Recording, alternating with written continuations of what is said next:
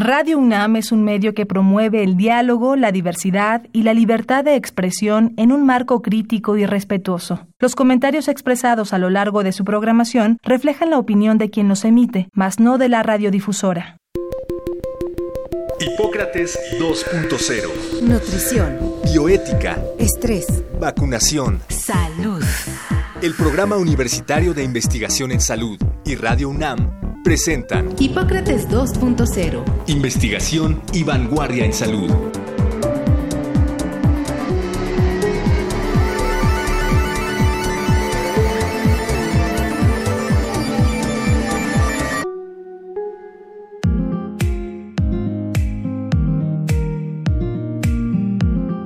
Hola, ¿qué tal? Bienvenidos a Hipócrates 2.0. Yo soy Mauricio Rodríguez. Como cada semana les doy la más cordial bienvenida. Qué bueno que nos están acompañando en Radio UNAM. En el programa de hoy vamos a platicar sobre un tema que ya hemos abordado en una ocasión previa durante la pandemia y ahora que estamos en una situación diferente, en una parte pues eh, hasta cierto punto de reactivación en el país, creemos que es importante traerlo de nuevo. Así que volvimos a invitar al doctor Jorge Baruch Díaz, eh, es el primer médico mexicano en tener la certificación en medicina del viajero de parte de la Sociedad Internacional de Medicina del Viajero. Él es eh, profesor de la Facultad de Medicina y responsable de la Clínica del Viajero de la UNAM, que está en la Terminal 2 del Aeropuerto Internacional de la Ciudad de México. Y desde febrero es vocero de la Comisión de la UNAM para COVID-19 ya lo hemos tenido eh, en varios programas previos, ustedes ya lo han visto. Lo primero es darte la bienvenida, Jorge. Eh, muchísimas gracias por aceptar la invitación a Hipócrates 2.0. Hombre, pues muchas gracias a ti, Mauricio. Muchas gracias al auditorio por esta gran oportunidad de brindarme pues un espacio en este canal de comunicación tan importante para la comunidad universitaria y sin lugar a dudas para la sociedad y ahora que nos están escuchando pues también para los viajeros que se están animando a comenzar a planear y a soñar otra vez los viajes tan queridos. Y justamente de eso creo que hay que hablar. ¿Cómo podrías describirnos la situación actual, Jorge? Bueno, pues eh, sin lugar a dudas el turismo se paralizó por completo, la industria de los viajes internacionales, la aviación civil y pues el turismo en general estuvo paralizado. Nunca en la historia de la humanidad moderna se había documentado una parálisis tan radical. Sí tenemos eh, documentado parálisis del 10, del 12% de reducciones en la aviación civil, pero nunca un tema de parálisis de prácticamente más del 95% de la industria de la aviación civil paralizada. Más o menos por ahí del 21 de abril se estima que fue el pico máximo de parálisis a nivel global y de ahí a partir del 18 de mayo de, este año la Organización Mundial del Turismo estima que comenzaron a reactivarse los destinos o los viajes internacionales. Eh, precisamente comenzó como una apertura gradual a partir del 18 de mayo de siete destinos, que ahora, para el último corte que se hizo el primero de septiembre y que se publicó el 10 de septiembre, o sea, hace algunos días atrás, pues tenemos de siete destinos que abrieron sus restricciones de viaje. Ahora ya tenemos más de 115 destinos internacionales que están relajando las medidas, pues de cierres estrictos, de cierres completos, y ya están comenzando a reactivarse los destinos y a disminuir las restricciones, de tal forma que ha podido ya anunciarse que más del 50% de los destinos internacionales comienzan a relajar las medidas y esto es importante para la reactivación. Y tan radical ha sido el cierre y tan radical ha sido el cambio que básicamente también ha afectado pues digamos que al reposicionamiento o la reestructuración del transporte de cargamento aéreo, que también es muy importante, ¿no? Si tuviéramos que resumir a dónde sí se puede viajar ahorita ¿Ya prácticamente todo está abierto o, todavía no? Bueno, a nivel internacional, 93 destinos permanecen cerrados por completo actualmente. Cierres completos eh, se concentran con una mayor proporción en Asia, Asia-Pacífico, en segundo lugar en, en, África, en tercer lugar en las Américas y en cuarto en Europa. O sea, cuando dices un destino cerrado es que es como... Sí, que no está aceptando pasajeros. Un destino es un país por completo. Ah, un país. Ajá. Eh, en donde los vuelos internacionales no están siendo permitidos. Una gran proporción de estos vuelos internacionales no se está reactivando por completo en Asia-Pacífico, a pesar de que ha disminuido considerablemente la transmisión, la intensidad en la transmisión de, de SARS-CoV-2. Sí, pero no quieren, no quieren reintroducción. Siguen sin, sin, abrir. Eh, en contraste, la región que más apertura ha tenido es Europa, que solamente el 17% de los países permanece cerrado por completo y el resto, básicamente 8 de cada 10, ya abrió. Pero también es importante decir que, por ejemplo, Hungría y Ucrania ya volvieron a cerrar, ya habían abierto y ahora por el repunte de casos y en algunos casos por los rebrotes, ya volvieron a cerrar. Y esto también eh, tiene que ver porque tenemos que ver cómo es que se va a comportar las tendencias de las aperturas y los cierres conforme avance la epidemia, con los factores que influyen en que se favorezca la reapertura, que ya son cinco factores los que favorecen una reapertura positiva. Una es el grado de salud e higiene que mantiene un país, o sea, la infraestructura sanitaria con la que cuenta para poder atender este tipo de, de, brotes. Sabemos que tiene mucho que ver la proporción de personas hospitalizadas, la proporción de camas de unidad de terapia intensiva disponibles, la salud que guarda la población. Eh, también tiene mucho que ver la baja transmisión de este tipo de países. Normalmente los países que deciden abrir o relajar las medidas son países cuya número de casos diarios es menor a 20 por cada 100 mil habitantes. O sea, es una transmisión muy baja. Eh, son países con alta dependencia del turismo, eh, también una alta dependencia del transporte aéreo para introducir el turismo y son economías en cuya mayor proporción se encuentran eh, como desarrolladas, en contraste con las de, de, vías en desarrollo. Por dar un dato, el 79% de las economías desarrolladas ya, ya abrieron, si no totalmente, si parcialmente. En contraste, solo un 47% de las economías en desarrollo han decidido abrir. Esto quiere decir que más de la mitad permanecen cerradas por completo. Y tampoco se vale ir al país vecino y entrar por otro lado, ¿no? Justo también la modalidad que se está optando es eh, a través del concepto nuevo que se acuña en esta pandemia de burbujas de viaje. Hay tres tipos de burbujas de viaje. Básicamente una burbuja de viaje es definir un espacio geográfico en el cual la transmisión es muy baja, nula o es similar entre una frontera y, y otra a la cual queremos acceder. ¿Y esto, esto cómo sucede? Bueno, las burbujas de viaje básicas son, por ejemplo, el modelo, el modelo principal que se dio entre tres países del mar Báltico, que es Lituania, Estonia y Latvia, en donde hacían tantas pruebas, ah, hicieron tantas pruebas en su población al ser una, una región geográfica pequeña, no tan densamente poblada, tuvieron la capacidad para hacer pruebas prácticamente a, a una gran proporción de su población, tal manera que estos tres países comprobaron que no existía ya la transmisión de este SARS-CoV-2 la transmisión era muy, muy baja y se podían delimitar bastante bien y aislar a tiempo. Entonces decidieron crear la primera burbuja de viaje por ahí de junio, mayo, junio, en donde todos los residentes de esos tres países podían transitar libremente entre estos países, pero no así aquellos que provenían del exterior. Este tipo de, de viajeros en un momento estuvieron cerradas, nadie podía entrar, pero ahora se ha decidido optar por un modelo de eh, burbujas de viaje limitada primero y extendida después. ¿Esto qué quiere decir? La limitada es la que impone una restricción de tener que hacerse una prueba de PCR, eh, hisopado, para poder eh, determinar si existe el virus en nuestro, en nuestro organismo. Ok, pero ahí no puedes moverte hasta que te dan el resultado. Tienes que hacértela 24 a 48 horas máximo antes de ingresar a la frontera sanitaria de la burbuja. O sea, te hacen una prueba y hasta que no esté el resultado no te dejan moverte o, te la tomas 24 horas, dices, ¿no? Antes de, que entres. Y en caso de que fuera positivo, ¿te mandan llamar o qué, qué será? Así es. Eh, estas burbujas de viaje, eh, en su modalidad limitada, de que algunos pueden ingresar a la burbuja del exterior, es a través de unas pruebas de PCR de hisopado.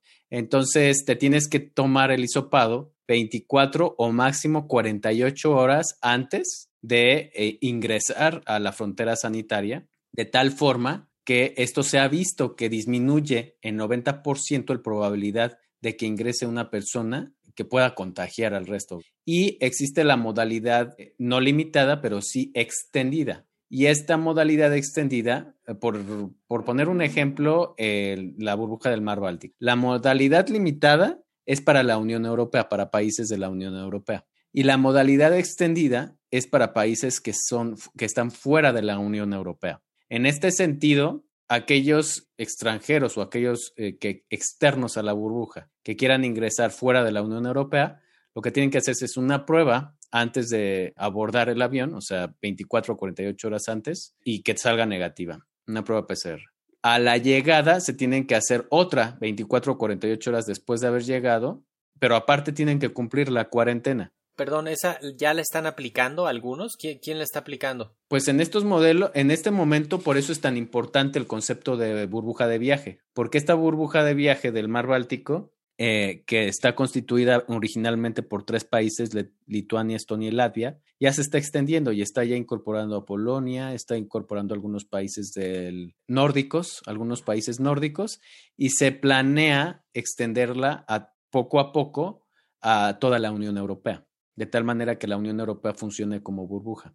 O sea, ahorita es imposible viajar sin tener una especie de consejería, ¿no? O sea, ¿qué consideraciones le dejas a la gente que nos está escuchando si necesita planear un viaje? Primero, vamos con, con un viaje internacional y en una segunda parte en México. Bueno, para planear un viaje eh, hay dos preguntas básicas de las cuales se derivan todas las demás. La primera pregunta que se va a hacer un viajero es ¿a dónde va a viajar? Y de aquí se derivan las realmente trascendentes para tomar la mejor decisión. ¿Cuál es el estado de transmisión de enfermedad en el destino a donde voy a querer viajar? ¿Qué restricciones hay? ¿En dónde me voy a hospedar? qué tanto contacto tendré con la comunidad durante el viaje, con los locales y cuáles son las necesidades y cuidados de salud que debemos de contemplar. Y el otro apartado es por qué medio voy a viajar.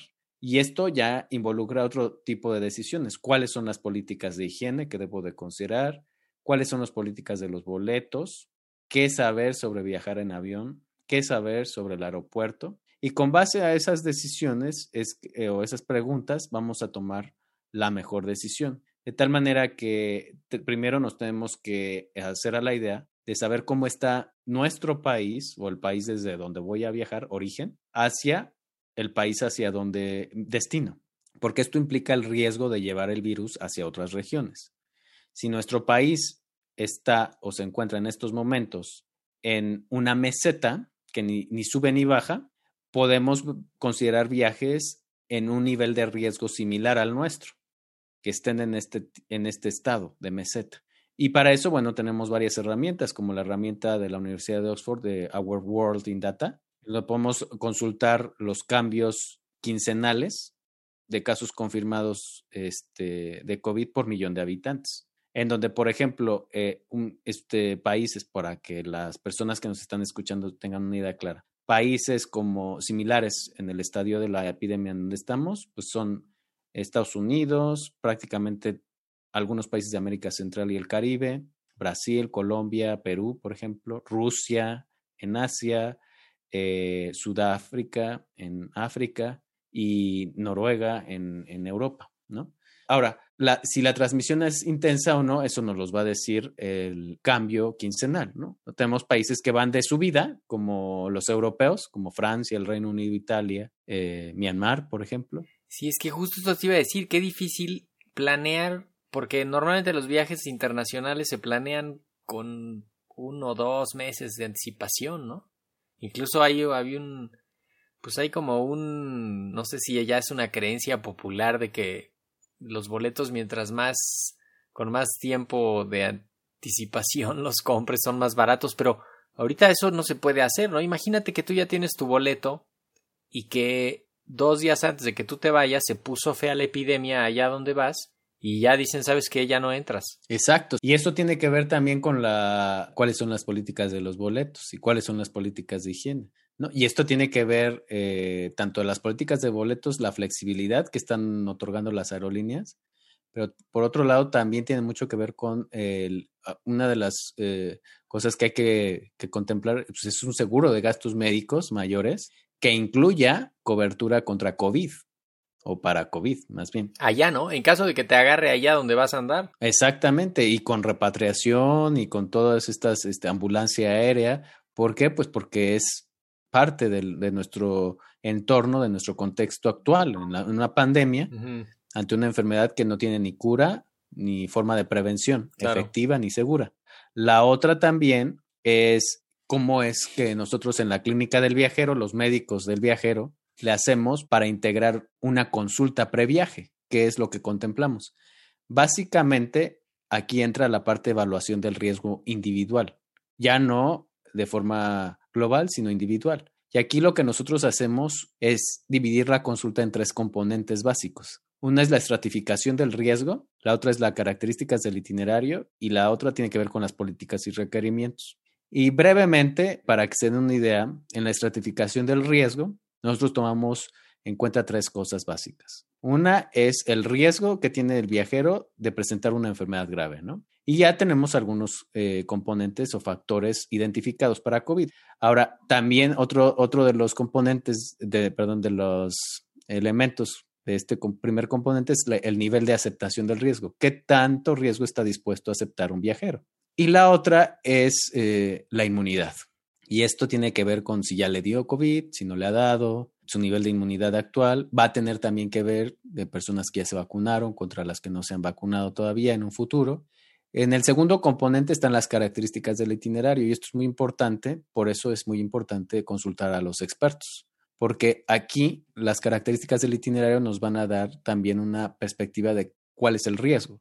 No es lo mismo un viajero que está considerando un viaje terrestre a uno marítimo, a uno aéreo, ¿no? O sea, sabemos que, por ejemplo, los autobuses, Eso justamente te iba a preguntar, de, dependiendo de la, la vía de transporte del vehículo, pues el riesgo es puede ser completamente distinto, ¿no? Exactamente, o sea, sabemos que, por ejemplo, un autobús de estos que nos llevan de un estado a otro de la República, foráneo, pu- pues eh, si el autobús es cerrado, no tiene ventilación natural y solamente depende de la ventilación del aire acondicionado, bueno, entonces la probabilidad de transmisión a través de los aerosoles va a ser muy alta e incluso ya hay, ya hay este, pasajeros eh, que permanecieron en un autobús de este tipo foráneo con transmisión documentada en todo el autobús, ¿no? A, a todo lo largo y ancho del autobús, precisamente porque pues el comportamiento de los viajeros durante su estancia en una cabina de autobús, pues es que en algún punto se van a retirar el tapaboca para comer, para hablar, para lo que sea. Entonces van a expulsar, van a expulsar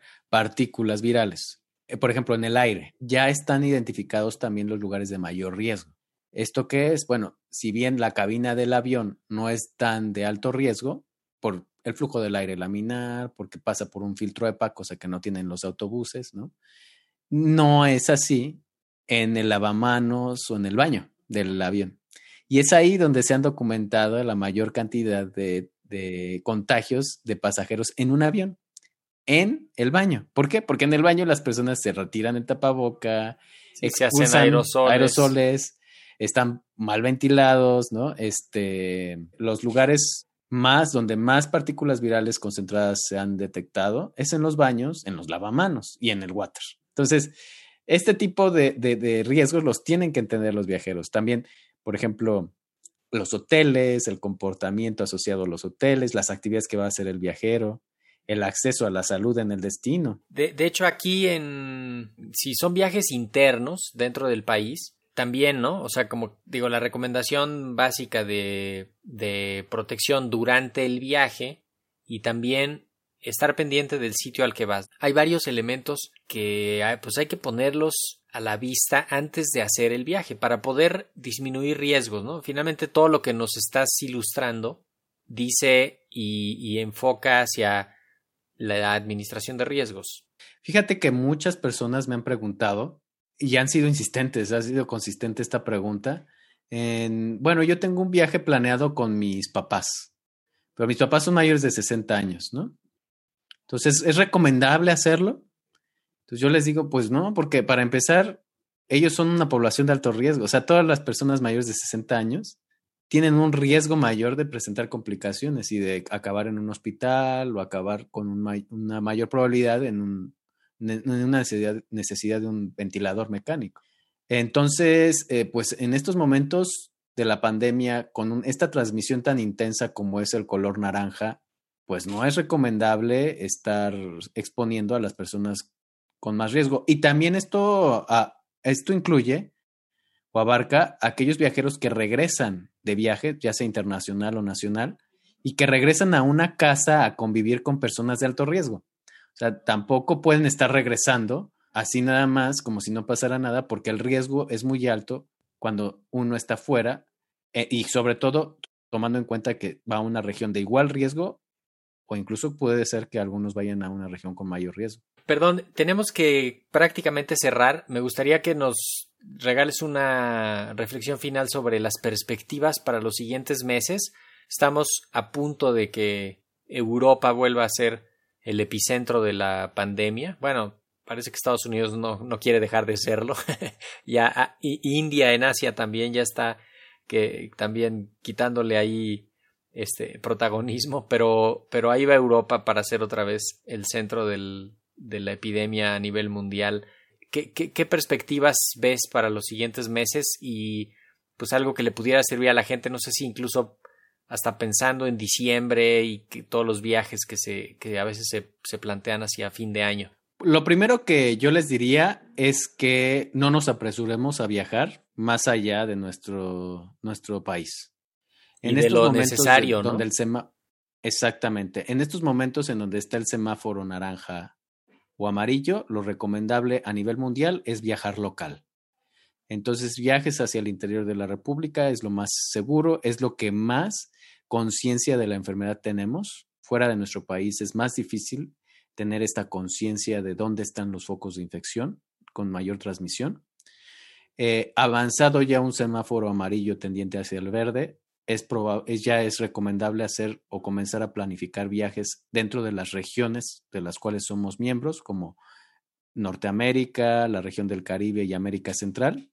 Y ya en fases avanzadas del verde, entonces ahora sí planificar viajes interhemisféricos o intercontinentales.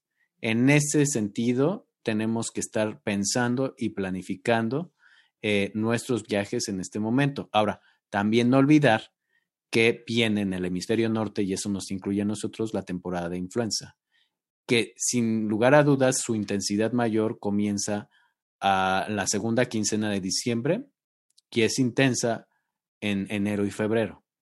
Entonces, en cuanto esté disponible la vacuna, es importante que si somos viajeros y estamos planeando viajes en esta temporada de influenza que va de noviembre a abril, pues nos vacunemos en cuanto salga y esté disponible la vacuna y no esperarnos tanto, porque sin lugar a dudas va a haber escasez, porque la demanda, pues la expectativa y la demanda va a ser muy alta, y los viajeros son un grupo de alto riesgo. Por lo menos uno de cada 100 viajeros porta el virus de la influenza en la temporada. Entonces es un, grupo de alto riesgo. Entonces, ah, vamos a tener que aprender a lidiar con dos epidemias. Una es la influenza y otra es el COVID.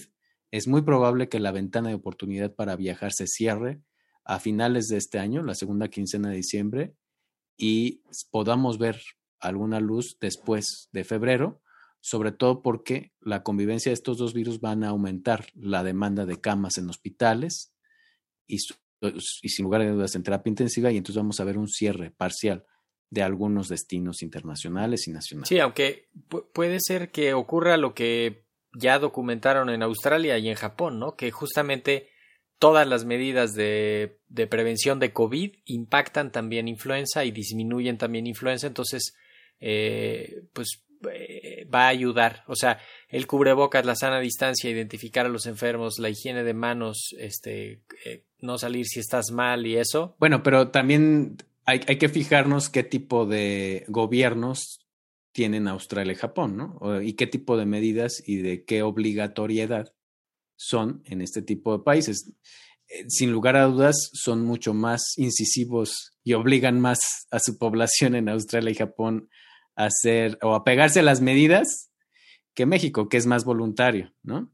Y apelan a la voluntad. No, pero a, a lo que voy es que al, a que las medidas de, de prevención de COVID también previenen influenza. Entonces, ah, sí, sí, por supuesto. No, no, yo, yo no creo que vaya a entrar influenza con mucha fuerza, precisamente porque se va a encontrar con todas las medidas que está poniendo gran parte de la población, no todos, pero ahí se le va a ir poniendo un alto a influenza. Entonces esperemos que además de que aumente la cobertura y que se proteja a la gente, pues que esperemos que no se, que no se sumen las dos epidemias porque pues, sí puede ser más complicado para el aparato hospitalario. Sí, pues eh, esto es nuevo, no sabemos, no podemos predecir, básicamente. Es la primera vez que toda la humanidad se va a enfrentar a este tipo de doble epidemia. Y bueno, tendremos que ver cómo se comienza a comportar eh, para pues tomar las acciones más, más urgentes. Buenísimo, pues con eso tenemos que cerrar. Eh, Jorge Baruch Díaz Ramírez, profesor de la Facultad de Medicina, responsable de la Clínica El Viajero de la UNAM, justamente eh, en el Aeropuerto Internacional de la Ciudad de México, en la Terminal 2, y vocero de la Comisión de la UNAM para COVID-19 Tú estás en Twitter como arroba baruchjdr. Y el contacto de la clínica El Viajero, recuérdamelo, es. La, el sitio web de la clínica de viajero es clínicadeviajero.unam.mx. Ahí pueden encontrar, solicitar información y encontrarnos en redes por ahí también. Y lo mejor será así, ¿no? Hacer contacto con un servicio como este antes de un, planear un viaje porque las cosas están cambiando prácticamente día con día. Exactamente, es lo mejor es eh, aliarse con los expertos en el tema y esos pues están en nuestra máxima casa de estudios en la clínica del viajero de la UNAM. Buenísimo. Pues Jorge, muchísimas gracias otra vez por haber estado en Hipócrates 2.0. Seguramente te vamos a estar eh, invitando para que nos vayas actualizando la situación y la gente le sirva. Siempre son programas que, que la gente eh, aprecia y agradece. Y pues yo también te agradezco la participación. Muchísimas gracias. No, hombre, gracias a ti, Mauricio, y saludos al auditorio. Pues con esto tenemos que cerrar el programa de hoy. Espero que nos acompañen la próxima semana. Yo les agradezco su atención. Me despido. Soy Mauricio Rodríguez. Esto fue Hipócrates 2.0. Sigan en sintonía de Radio UNAM. Agradecemos al doctor Samuel Ponce de León, coordinador del Programa Universitario de Investigación en Salud y coordinador académico de esta serie el Programa Universitario de Investigación en Salud y Radio UNAM agradecen tu escucha. Te esperamos la siguiente semana para platicar sobre lo último en materia de salud e investigación en Hipócrates 2.0. Investigación y vanguardia en salud. Se despiden de ti en la producción Patti Gamboa, Héctor Castañeda y Alejandra Gómez. Hipócrates 2.0. Radio UNAM. Experiencia sonora.